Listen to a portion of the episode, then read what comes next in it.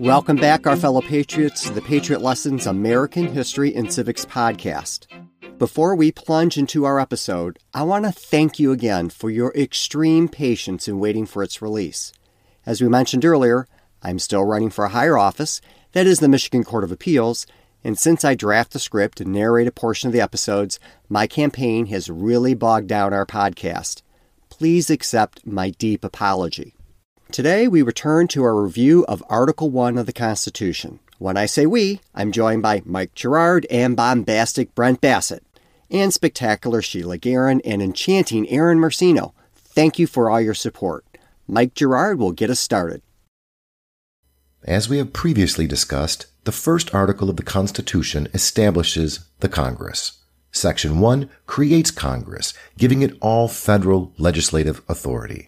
Congress is divided into chambers, the House of Representatives and the Senate. Section two provides that the House of Representatives is elected by the people of each state and establishes a two-year term of office, with no term limits or other restrictions. Members of the House of Representatives must be twenty-five years old, a citizen of the United States for more than seven years, and must be a citizen of the state from which he or she is elected. Each state is apportioned a number of representatives in proportion to the overall population of the country, with the exception that each state must have at least one representative, and the exact number of representatives for each state is determined via a census, which occurs every ten years. We also discussed the infamous Three-Fifths Clause, which provided that the enslaved were only considered three-fifths of a free person for purposes of apportioning the number of representatives each state was entitled in the House of Representatives. Before we move to the next provision, there are a couple of hidden gems we didn't explore. The third paragraph of Article one, Section two, which includes the census and the Three-Fifths Clause, begins as follows. Representatives and direct taxes shall be apportioned among the several states which may be included within this union, according to their respective numbers. No doubt you heard Judge Warren's emphasis on direct taxes. That means that any taxes levied across the country had to be done in direct proportion to population as determined by the census. Some people think that Congress could not impose direct taxes on the people until the passage of the sixteenth Amendment, which gave Congress the constitutional authority to impose an income tax without regard to apportionment. However, that is a common misunderstanding. The federal government was empowered to levy taxes on the people directly, so long as they were imposed in the same manner as representatives were chosen. Practically speaking, this was indeed difficult. The very learned and influential United States Supreme Court Justice Joseph Story wrote that as of eighteen forty, only three such taxes had been implemented, with large gaps of time between them. The language of the Constitution is that representatives and direct taxes shall be apportioned among the several states, according to the respective numbers, and at the first view it would not seem to involve the slightest difficulty.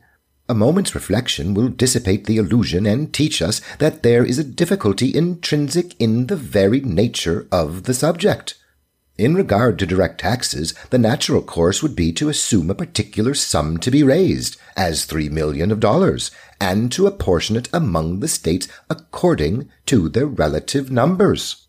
But even here, there will always be a very small fractional amount, incapable of exact distribution, since the numbers in each state will never exactly coincide with any common divisor, or give an exact aliquot part, that is, forming an exact divisor for each state without any remainder.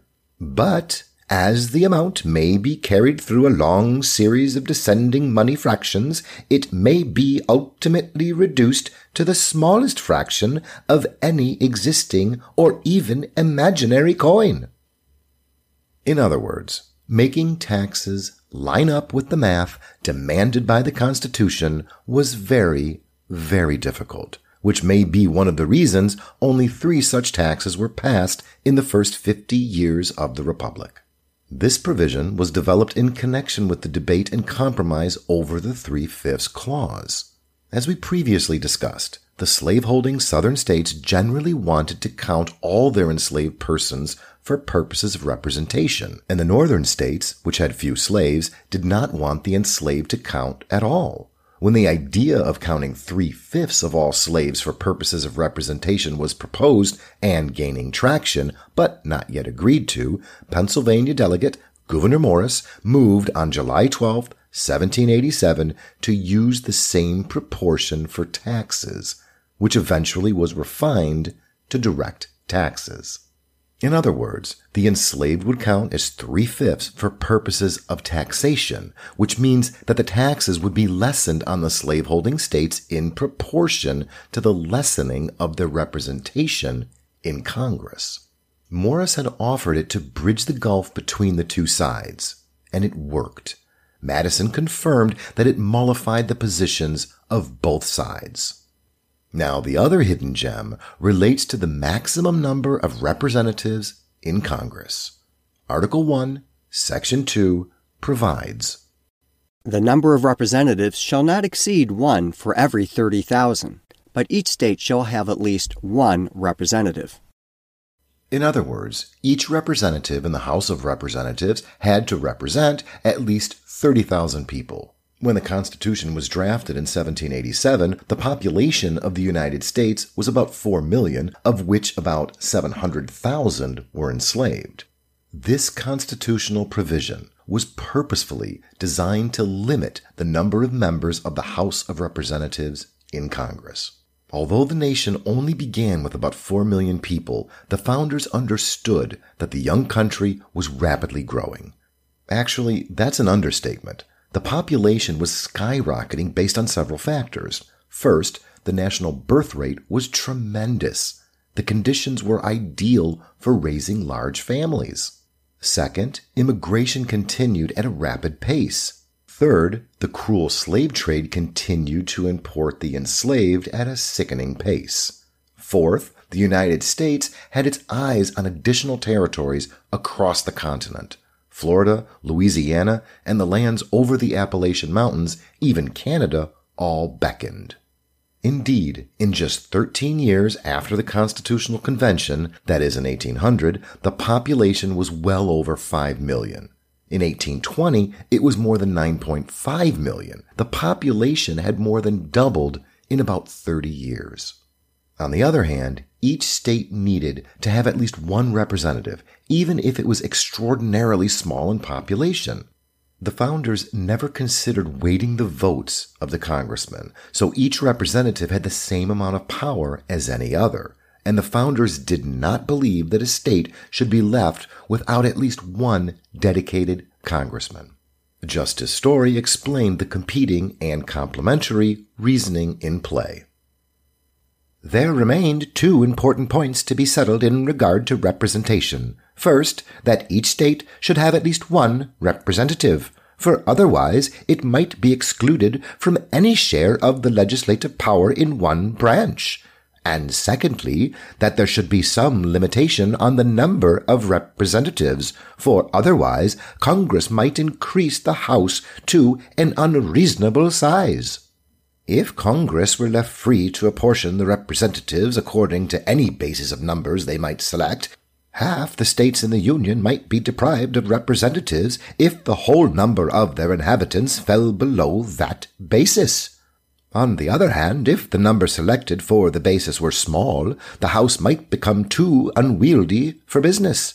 There is therefore great wisdom in restricting the representation so that there shall not be more than one representative for every thirty thousand inhabitants in a state, and on the other hand, by a positive provision, securing to each state a constitutional representative in the House by at least one representative, however small its own population may be." However, not everyone found this compromise to be satisfactory. James Madison, in Federalist Paper number fifty-five, fairly captured the critiques by summarizing them as follows. "The charges exhibited against it are, first, that so small a number of representatives will be an unsafe depository of the public interests.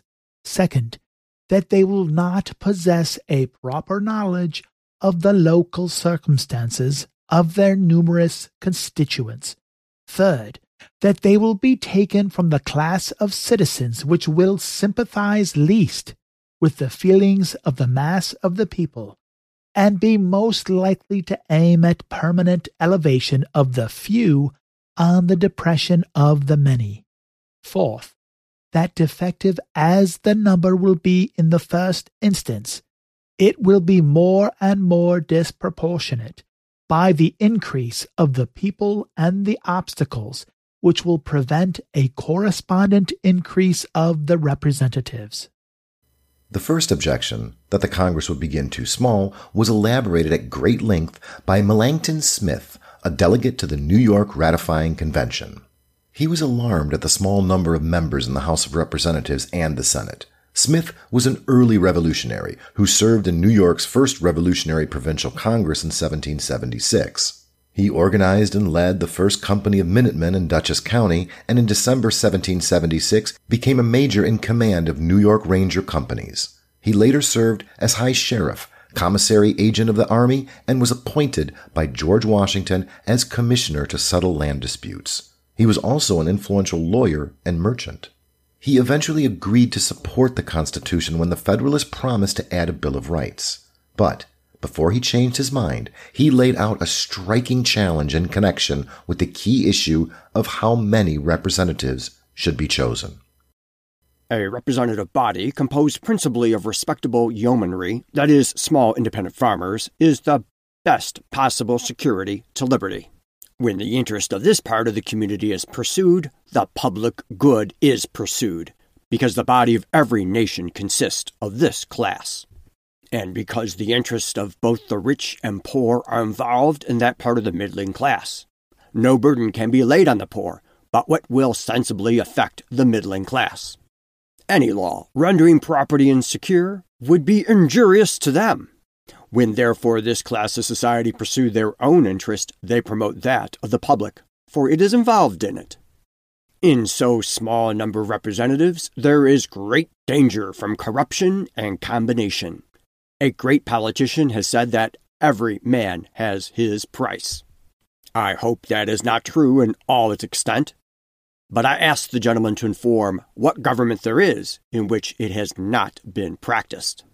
Notwithstanding all that has been said of the defects of the Constitution of the ancient confederacies of the Grecian republics, their destruction is to be imputed more to this cause than to any imperfection in their forms of government. This was the deadly poison that affected their dissolution. This is an extensive country, increasing in population and growing in consequence. Very many lucrative offices will be in the grant of the government, which will be the object of avarice and ambition. How easy will it be to gain over a sufficient number in the bestowment of these offices to promote the views and purpose of those who grant them? Foreign corruption is also to be guarded against. A system of corruption is known to the system of government in Europe. It is practiced without blushing. And we may lay it to our account. It will be attempted amongst us. The most effectual as well as natural security against this is a strong democratic branch in the legislature frequently chosen, including in it a number of the substantial, sensible yeomanry of the country. Does the House of Representatives answer this description? I confess, to me, they hardly were the complexion of a democratic branch. They appear the mere shadow of representation. The whole number in both amounts to ninety-one. Of these, forty-six make a quorum, and twenty-four of these being secured may carry any point. Can the liberties of three millions of people be securely trusted in the hands of twenty-four men? Is it prudent to commit to so small a number the decision of the great questions which will come before them? Reason revolts at the idea. Smith was responding to Alexander Hamilton's argument that over time the Congress would slowly expand with the population, which would hedge against the corruption and cabals that Smith was concerned about. And Smith turned the argument against Hamilton. The honorable gentleman from New York Alexander Hamilton has said that sixty-five members in the House of Representatives are sufficient for the present situation of the country, and taking it for granted that they will increase as one for thirty thousand, in twenty-five years they will amount to two hundred. It is admitted by this observation that the number fixed in the Constitution is not sufficient without it being augmented. It is not declared that an increase shall be made, but it is left to the discretion of the legislature by the gentleman's own concession. Therefore, the Constitution is imperfect. In other words, Smith argued Hamilton all but conceded that the initial number of representatives would be too small. But be not concerned about that, argued Hamilton, because the spirit of the people would prevent tyranny or corruption of the people's elected representatives. But again, Smith turned the argument. We certainly ought to fix in the Constitution those things which are essential to liberty. If anything falls under this description, it is the number in the legislature. To say, as this gentleman does, that our security is to depend upon the spirit of the people, who will be watchful of their liberties, and not suffer them to be infringed, is absurd. It would equally prove that we might adopt any form of government. I believe were we to create a despot, he would not immediately dare to act the tyrant, but it would not be long before he would destroy the spirit of the people, or the people would destroy him. If our people have a high sense of liberty, their government will be congenial to the spirit, calculated to cherish the love of liberty, while yet it had sufficient force to restrain licentiousness. Government operates upon the spirit of the people, as well as the spirit of the people operates upon it, and if they are not conformable to each other, the one or the other will prevail. In less than twenty-five years, the government will receive its tone. What the spirit of the country may be at the end of that period, it is impossible to foretell. Our duty is to frame a government friendly to liberty and the rights of mankind, which will tend to cherish and cultivate a love of liberty among our citizens. If this government becomes oppressive, it will be by degrees. It will aim all of its disseminating sentiments of government opposite to republicanism and proceed from step to step in depriving the people of a share in the government. Smith was cutting to the chase. The whole point of the Constitution was to protect the people from an unjust, corrupt, and tyrannical federal government. If we could just rely upon the people to safeguard our liberties, we might as well have a king, military junta, or theocracy. Hamilton was arguing that the size of Congress would be sufficient in twenty-five years, but that just meant the country would be taking a great gamble that the Congress would be just, fair, and protective of liberty for a quarter of a century. Although these attacks were strong, Madison was not going to back down. In the Federalist Papers, he began to address these critiques with a bit of humility by admitting that the number of representatives was indeed a vexing question. Each state had its own number of representatives in their legislatures, and they by no means represented the same number of citizens across the states. The trick, he explained, was to find the correct balance between appropriately ensuring that the sentiments of the people were accurately reflected in the legislature while still enabling its size to be able to be practically functional. The truth is that, in all cases, a certain number at least seems to be necessary to secure the benefits of free consultation and discussion, and to guard against too easy a combination for improper purposes, as, on the other hand, the number ought at most to be kept with a certain limit, in order to avoid the confusion and intemperance of a multitude. In all very numerous assemblies of whatever characters composed, passion never fails to rest the sceptre from reason. Had every Athenian citizen even a Socrates, every Athenian assembly would still have been a mob. Madison at times could be quite poetic. He reflected that the first House of Representatives would have sixty-five members. With the growth of population, he expected that that number would quickly grow to one hundred, and then eventually to four hundred. He noted that this answered the concerns about the Congress being too small for the long term, and then moved to address whether it was too small in the short term. The true question to be decided is whether the smallness of the number, as a temporary regulation, be dangerous to the public liberty, whether sixty-five members for a few years and a hundred or two hundred for a few more be a safe depositary for a limited and well-guarded power of legislating for the United States. I must own that I could not give a negative answer to this question without first obliterating every impression which I have received with regard to the present genius of the people of America, the spirit which actuates the state legislatures, and the principles which are incorporated with the political character of every class of citizens. I am unable to conceive that the people of America, in their present temper, or under any circumstances which can speedily happen, will choose, and every second year repeat the choice of sixty-five or a hundred men, who would be disposed to form and pursue a scheme of tyranny or treachery.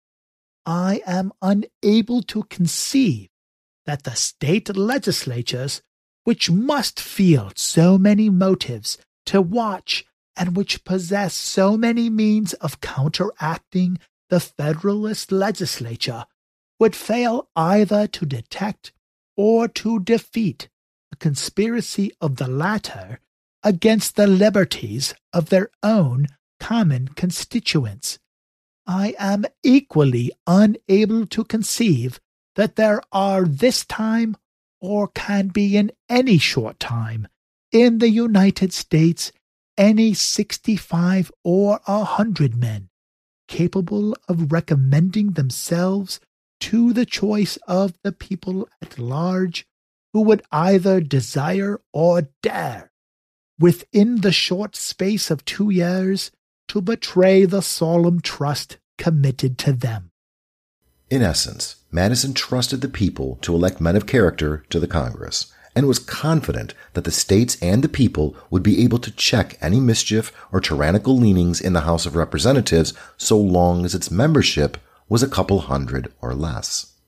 In Federalist Paper number fifty-six, he joined the second argument that small Congress would not have enough information to properly represent the people.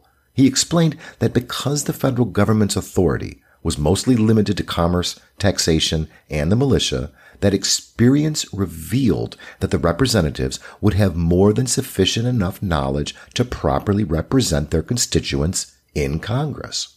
That begs the question of what he would think of today in light of the massive expansion of the federal government in the modern age, but that's a topic for another time. In Federalist Paper number fifty-seven, Madison countered the third objection, which was that members of the House would have no sympathy with the constituents and would oppress them.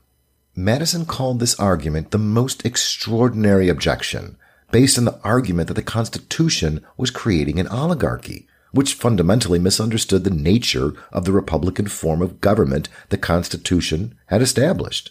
He explained, "The aim of every political constitution is, or ought to be, first, to obtain for rulers men who possess most wisdom to discern, and most virtue to pursue, the common good of society, and in the next place, to take the most effectual precautions for keeping them virtuous, whilst they continue to hold their public trust.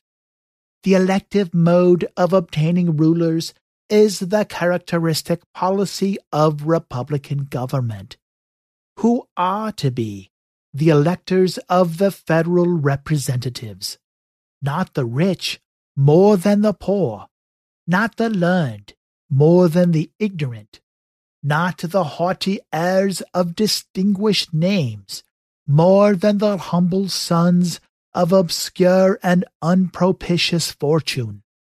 The electors are to the great body of the people of the United States. They are to be the same who exercised the right in every state of electing the corresponding branch of the legislature of the state. Not only were the voters the great mass of the people, but the House of Representatives would be full of the common people, who are to be the objects of popular choice. Every citizen whose merit may recommend him to the esteem and confidence of his country. No qualification of wealth, of birth, of religious faith, or of civil profession is permitted to fetter the judgment or disappoint the inclination of the people. In other words, the people at large would be able to elect whoever they thought most worthy to hold a seat in the House of Representatives. This would ensure men of high learning, quality, and character. Madison also noted that there would be frequent elections, which of course would be used to restrain the House of Representatives from going against the will of the people. He added another precaution against tyranny was that congressmen and their families and friends would all be subject to the laws of Congress. There were to be no castes, nobility, or privileged classes in America. I will add, as a circumstance in the situation of the House of Representatives, restraining them from oppressive measures, that they can make no law which will not have its full operation on themselves and their friends, as well as on the great mass of the society. This has always been deemed one of the strongest bonds by which human policy can connect the rulers and the people together. It creates between them that communion of interests and sympathy of sentiments of which few governments have furnished examples, but without which every government degenerates into tyranny. If it be asked, what is to restrain the House of Representatives from making legal discriminations in favor of themselves and a particular class of the society? I answer, the genius of the whole system, the nature of just and constitutional laws, and, above all, the vigilant and manly spirit which actuates the people of America, a spirit which nourishes freedom and in return is nourished by it.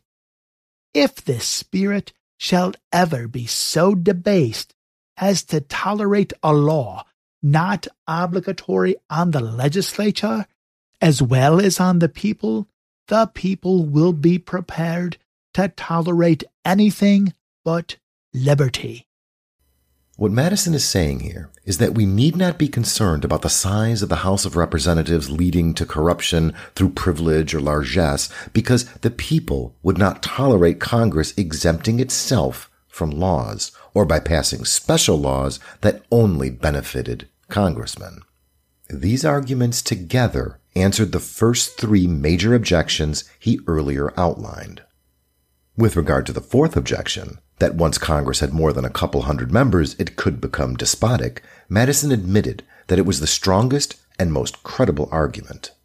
In Federalist Paper number fifty-five, again expressing humility, he admitted he could not provide assurances that the country would be safe in the long term as the House of Representatives grew beyond a couple hundred members. What change of circumstances time and fuller population of our country may produce requires a prophetic spirit to declare, which makes no part of my pretensions. In Federalist Paper number fifty-eight, Madison returned to this most important objection. He argued that the danger was overblown for the foreseeable future, but then was again forced to concede that it could present serious dangers to liberty in the long term. He reflected that in ancient democracies, that even though the entire people, or at least a large portion of it, gathered in legislative assemblies, that in reality one or a handful of leaders directed the assembly. They had ruled with as complete sway as if a scepter had been placed in his single hand. and as such, large legislative assemblies could lead to tyranny. The more multitudinous a representative assembly may be rendered, the more it will partake of the infirmities incident to collective meetings of the people. Ignorance will be the dupe of cunning and passion, the slave of sophistry and declamation. The people can never err more than in supposing that by multiplying their representatives beyond a certain limit, they strengthen the barrier against the government of a few.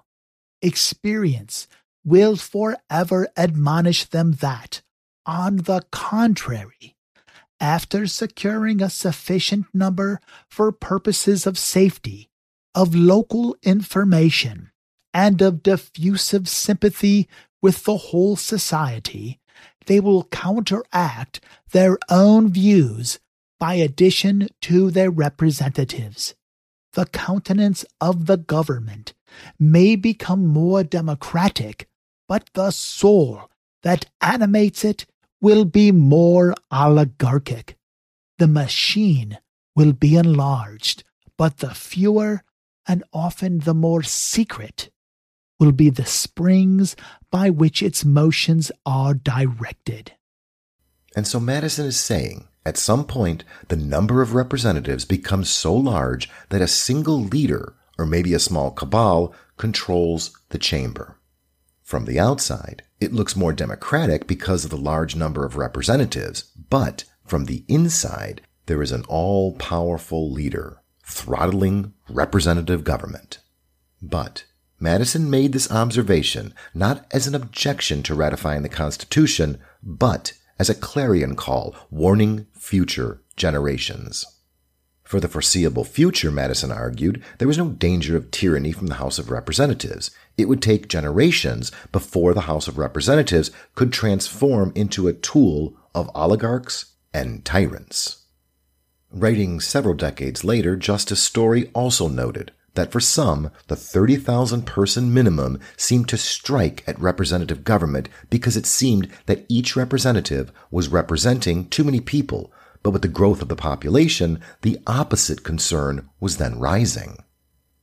It may be curious to remark that it was originally thought a great objection to the Constitution that the restriction of representatives to one for every thirty thousand would give too small a house to be a safe depository of power, and that now the fear is that a restriction to double that number will hardly in the future restrain the size of the House within sufficiently moderate limits for the purpose of an efficient and enlightened legislation.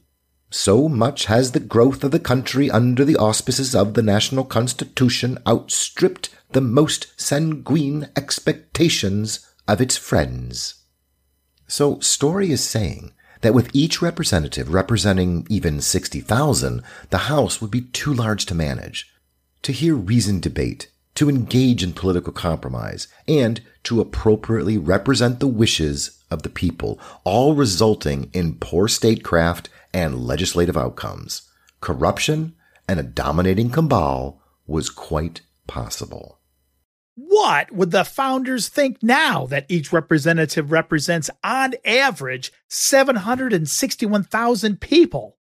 Or how about a million, which I think is absolutely ridiculous, and it sounds like great fodder for a future episode, don't you think, bombastic Brent Bassett? It sure does, but we need to move on or we'll never finish the Constitution. The next clause of Article one, Section two, which is the penultimate clause of the section, provides: when vacancies happen in the representation from any state, the executive authority thereof shall issue writs of election to fill such vacancies. In other words, when there is a vacancy in the House of Representatives, the governor of each state has a duty to call an election to fill the vacancy. This provision was basically the language proposed by the Committee of Detail, which issued a report on August sixth of seventeen eighty-seven. The need for this provision was self-evident. Of course, on occasion, congressmen leave office before they complete their terms. They may die, resign, win election to another office, or be appointed to another position.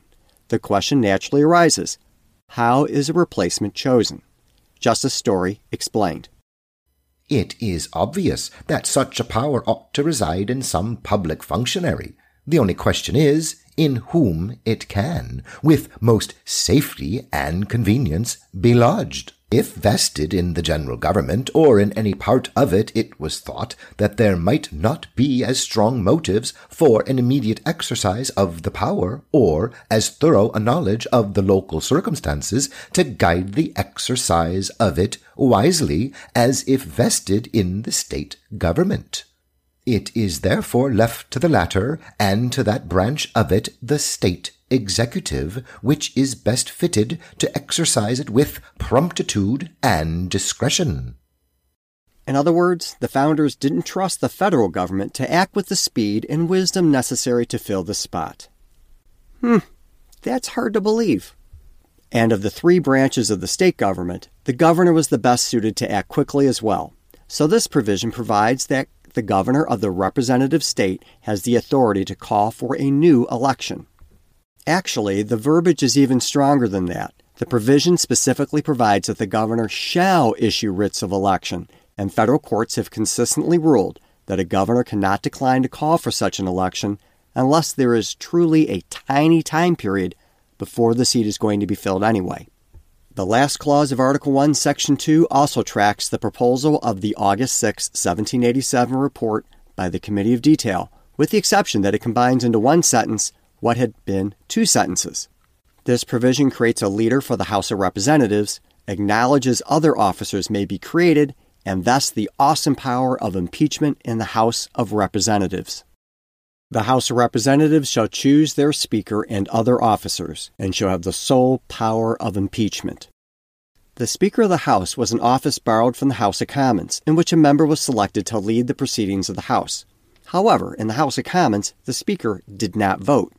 James Wilson explained the historical practice in the House of Commons of choosing a Speaker who had no legislative authority. The first mode of passing a bill through Parliament was by a petition to the King.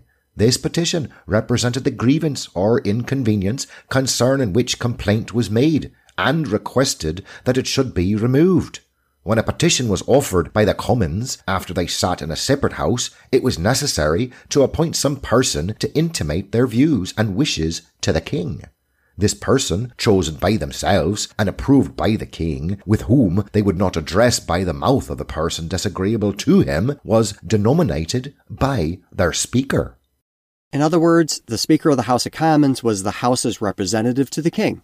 Think of him as a liaison between the monarchy and the legislature, or perhaps more apt, the mouth of Sauron. This was no small task. Wilson reflected that it had to be performed in a dignified and respectful manner, and it was very arduous work. He then quoted Sergeant Sir Christopher Yelverton, who belonged to the highest and most ancient degree at the English bar, when he addressed the House of Commons after his appointment as Speaker was confirmed by Queen Elizabeth. Whence your unexpected choice of me to be your mouth or speaker should proceed, I am utterly ignorant.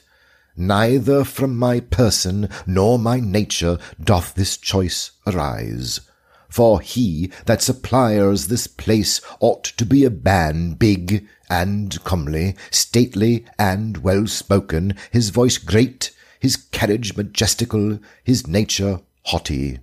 But contrarily, the stature of my body is small, myself not so well spoken, my voice low, my carriage lawyer-like, and of the common fashion, my nature soft and bashful. If Demosthenes, the most captivating orator in ancient Athens, being so learned and so eloquent as he was, trembled to speak before Phocion, the Athenian general, statesman, and student of Plato at Athens, how much more shall I, being unlearned and unskilful, supply this place of dignity to speak before the unspeakable majesty and sacred personage of our dread and dear sovereign, the terror of whose countenance will appeal and abase even the stoutest heart. Perhaps the Speaker laid it on a bit thick, but you get the point. That being Speaker was a vital responsibility in light of his role in mediating between the monarch and the House of Commons. They were also speakers of the House and local colonial assemblies, who played the same role between the colonial legislatures and the royal governors. But the Constitution changed the role significantly. The Speaker was to lead the House of Representatives, for sure, but it also removed the requirement that he, or she, be approved by anyone other than the House of Representatives. Justice Story explained how revolutionary this little change really was. In Great Britain, the Speaker is elected by the House of Commons, but he must be approved by the King, and similar power of approval belonged to some of the governors in the colonies before the Revolution. An independent and unlimited choice by the House of Representatives of all their officers is every way desirable. It secures, on the part of their officers, a more efficient responsibility, and gives to the House a more complete authority over them. It avoids all the dangers and inconveniences which may arise from differences of opinion between the House and the Executive in periods of high party excitement. It relieves the Executive from all the embarrassments of opposing the popular will, and the House from all the irrations of not consulting the wishes of the Cabinet. The remainder of the clause vests the sole power of impeachment in the House of Representatives. Before we dive into what impeachment means, let's quickly review what is not in this provision. Sometimes people have the misunderstanding that if a federal official is impeached, he or she is automatically removed from office. Actually, the House of Representatives does not have the power to remove the president or other federal officials alone. It can only impeach them, and as we will learn when we study the Senate, the Senate can only remove a federal official on a vote of two-thirds of the Senate after an official has been impeached. They have to work together. Now, the convention nearly universally believed that there must be a way to remove federal officials outside of elections. But why? After all, they were creating a republic, and if the people were sovereign and elected officials were accountable to the people, why should anyone other than the people be able to remove federal officials, and why should there exist a way to remove them other than elections? Influential Founding Father George Mason explained the sentiment. No point is of more importance than that the right of impeachment should be continued. Shall any man be above justice? Above all shall that man be above it, who can commit the most extensive injustice. In other words, sometimes governmental officials act in illegal, unjust, and corrupt ways, requiring that they be removed as soon as possible, long before an election can take place. Justice Story similarly reflected the purpose of impeachment. The great object of this power is to bring persons to justice, who are so elevated in rank or influence that there is danger that they might escape punishment before the ordinary tribunals. And the exercise of the power is usually confined to political or official offenses. There needed to be means to remove someone for misconduct while in office. At the convention, Madison elaborated a bit on what kinds of actions justified impeachment in connection with the chief executive. It is indispensable that some provision should be made for defending the community against the incapacity, negligence, or perfidy, that is, deliberate breach of faith of the chief magistrate. The limitation of the period of his service was not a sufficient security. He might lose his capacity after his appointment. He might pervert his administration to a scheme of peculation, that is, embezzlement or oppression. He might betray his trust to foreign powers. In the case of the executive magistracy, which was to be administered by a single man, loss of capacity or corruption was more within the compass of probable events, and either of them might be fatal to the republic. The founders were too well acquainted with rulers who had engaged in corruption, committed crimes, violated the law, engaged in bribery, oppressed the people, and acted like tyrants. Also, there was the realistic danger that an officer would become ill or otherwise disabled from office. The founders knew that they had to have the ability to remove a single person or a group of men who believed that they were above the law. As Madison noted, the future of the republic might depend on removing a corrupted, tyrannical, disabled, or treasonous president. The real rub was not having a power of removal per se, but the actual mechanism for implementing it. In ancient Athens, James Wilson explained, impeachments were prosecuted against office holders who were thought to be dangerous. They were referred to the Popular Assembly, being a direct democracy, or to the Senate of five hundred. Remember this process, although not for impeachment, is how Socrates lost his life. A similar process existed for the ancient Germans. England took a different course. Originally, when the legislature was composed of but one chamber, that chamber could accuse and remove an official. This made them both judge and jury of crimes and misconduct, an affront to fundamental fairness. However, when the Parliament was split between the Commons and the House of Lords, the Commons was given the authority to charge an official with a removable offense, and the House of Lords would then conduct a trial to determine whether the officer was guilty. The accusation by the House of Commons became known as an impeachment. If the House of Lords found the official guilty, he would then be removed from office. And this is the system that was in place at the time of the American Revolution. This seems kind of natural to us now, that it was placed in the Constitution, but there were plenty of other options for removing officers. For example, on June second, seventeen eighty-seven, John Dickinson, one of the earliest opponents to British oppression and one of the most learned delegates at the convention, proposed that the president be removed by the Congress upon a request of the majority of the state legislatures. He remarked that it was necessary to place the power of removal someplace, and specifically disliked impeachment as such a mode.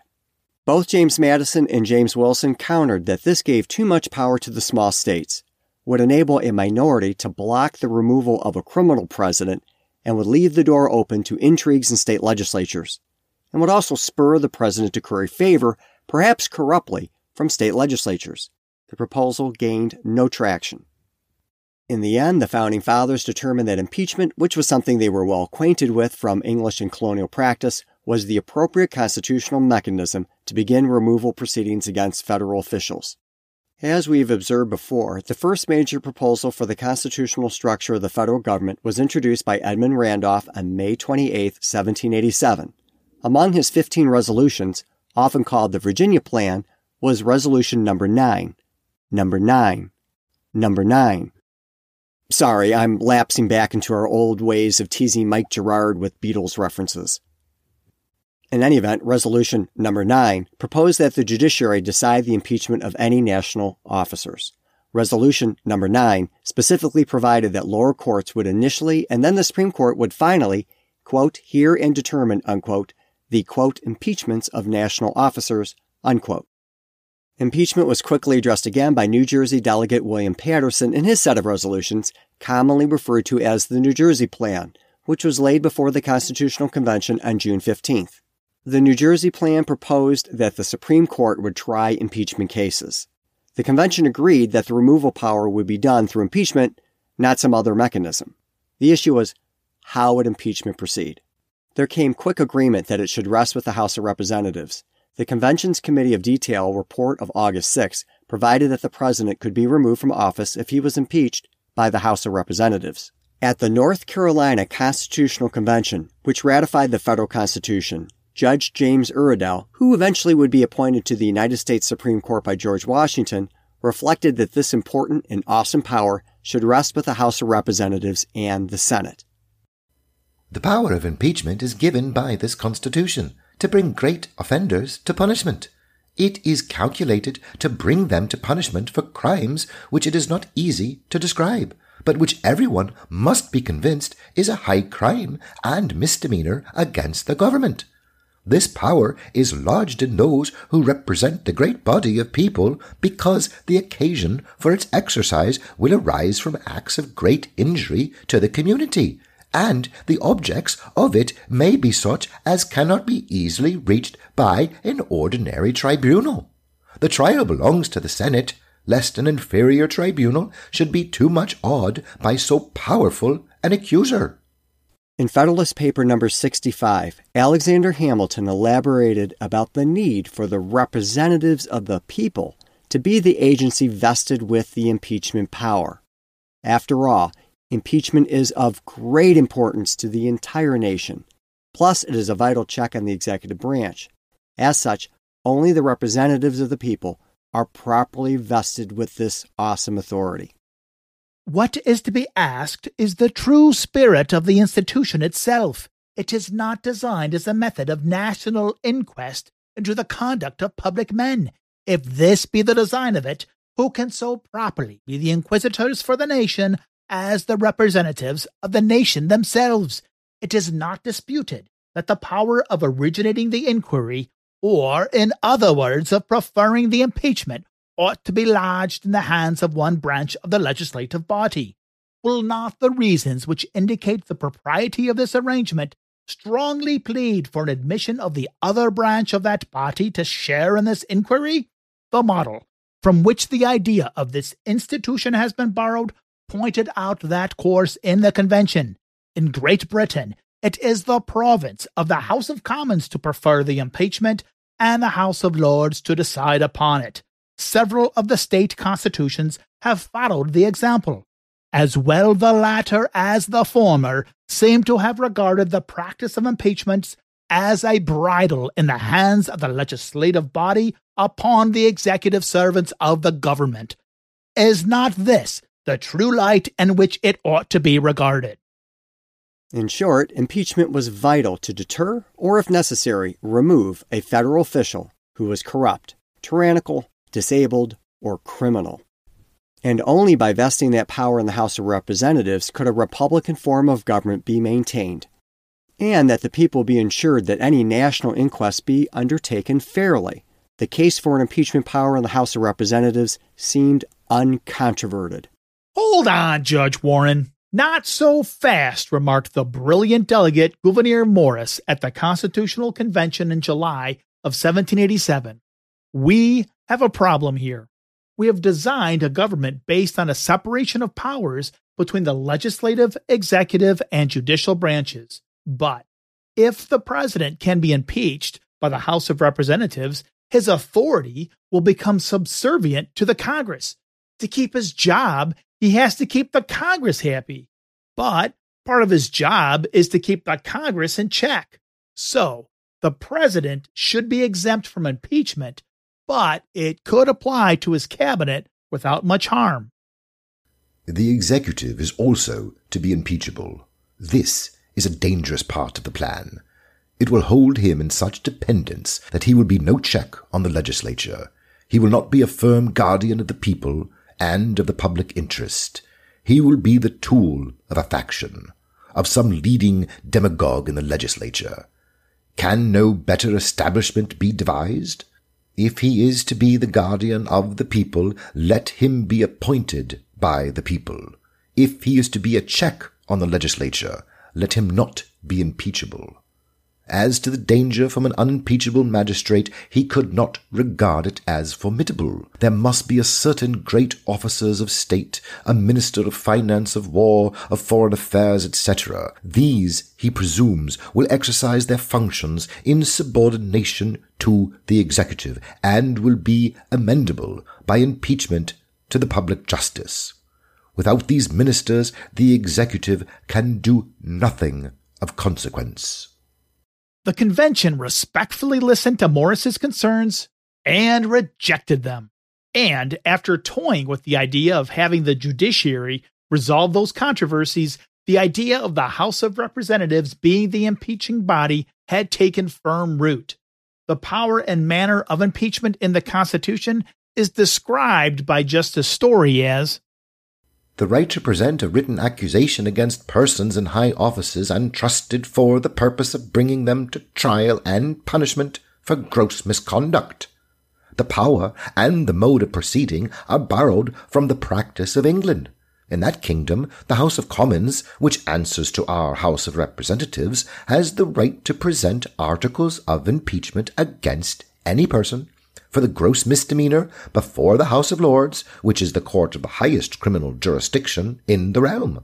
The articles of impeachment are a sort of indictment, and the House in presenting them acts as a grand jury and also as a public prosecutor. Although the convention settled on having the House of Representatives being the sole body with impeachment power, that did not mean they thought it was foolproof. Morris's concerns about politics was a genuine concern. In fact, in Federalist Paper number sixty-five, Hamilton warned that political factions could abuse the power of impeachment.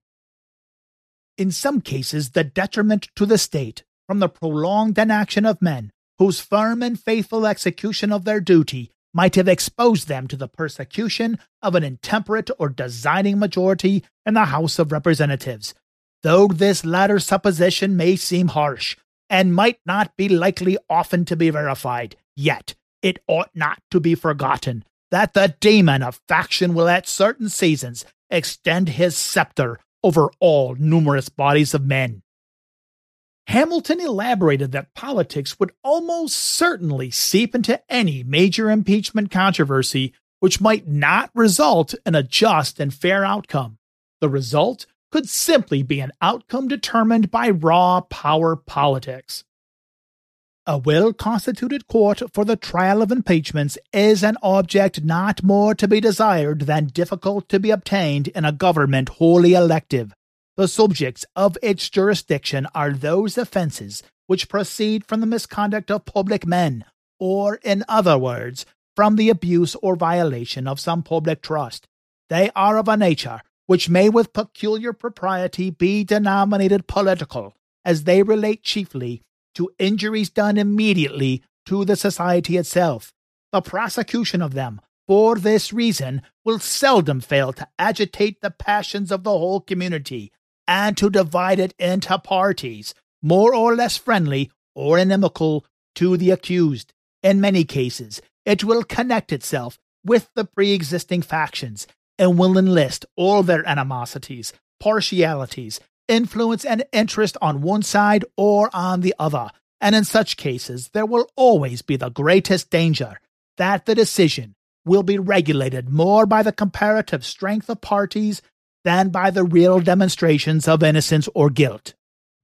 The key to good governance was to ensure that officers who assuredly engaged in impeachable conduct be impeached, but that the impeachment power not be abused as a political weapon against political enemies. James Wilson explained the dilemma. The doctrine of impeachments is of high import in the constitutions of free states.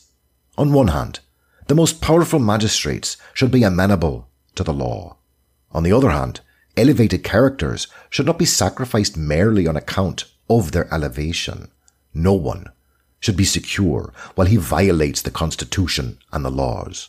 Everyone should be secure while he observes them. Thank you, bombastic Brent Bassett. Whether the Constitution struck the right balance is a matter of grand debate and controversy, one for the ages. Some key takeaways from this episode. Each representative must represent no less than thirty thousand people, and each state is entitled to at least one member in the House of Representatives. Vacancies in the House of Representatives are replaced by a special election called by the governor of the representative state. The House of Representatives has the sole power of impeachment, which charges a federal official with misconduct or disability, warranting the official's removal from office. I am Oakland County Circuit Court Judge Michael Warren and author of America's Survival Guide. Our other two fabulous Patriot narrators are Mike Girard Skonechny, who is our sound designer and Patriot Week's video content producer, and the multi-talented, bombastic Brent Bassett. This podcast is produced by Patriot Week. Please visit Patriot Week's website at patriot week dot org to learn more about America's first principles, key documents and speeches, founding fathers and other great patriots, and flags from our history. We have a bunch of great resources up there, including upcoming events. Our fellow patriots, thank you for listening. Until next time, God bless you, and God bless America.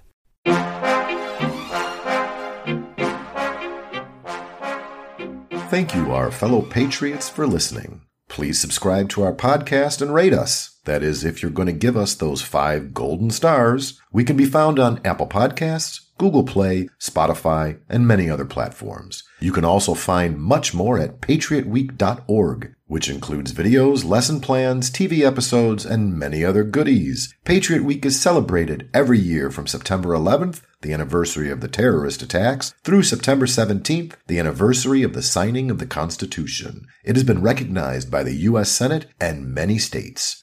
Patriot Week was started by then ten-year-old Leah Warren when she pounded on the table and demanded a new celebration of America. You can follow us on Facebook, Twitter, LinkedIn, and on Instagram, or reach out directly at m warren at patriot week dot org. Also consider Judge Warren's book, America's Survival Guide, How to Stop America's Impending Suicide by Reclaiming Our First Principles and History, by visiting america survival guide dot com, Amazon, or any other online retailer. Until next time, God bless you and God bless America.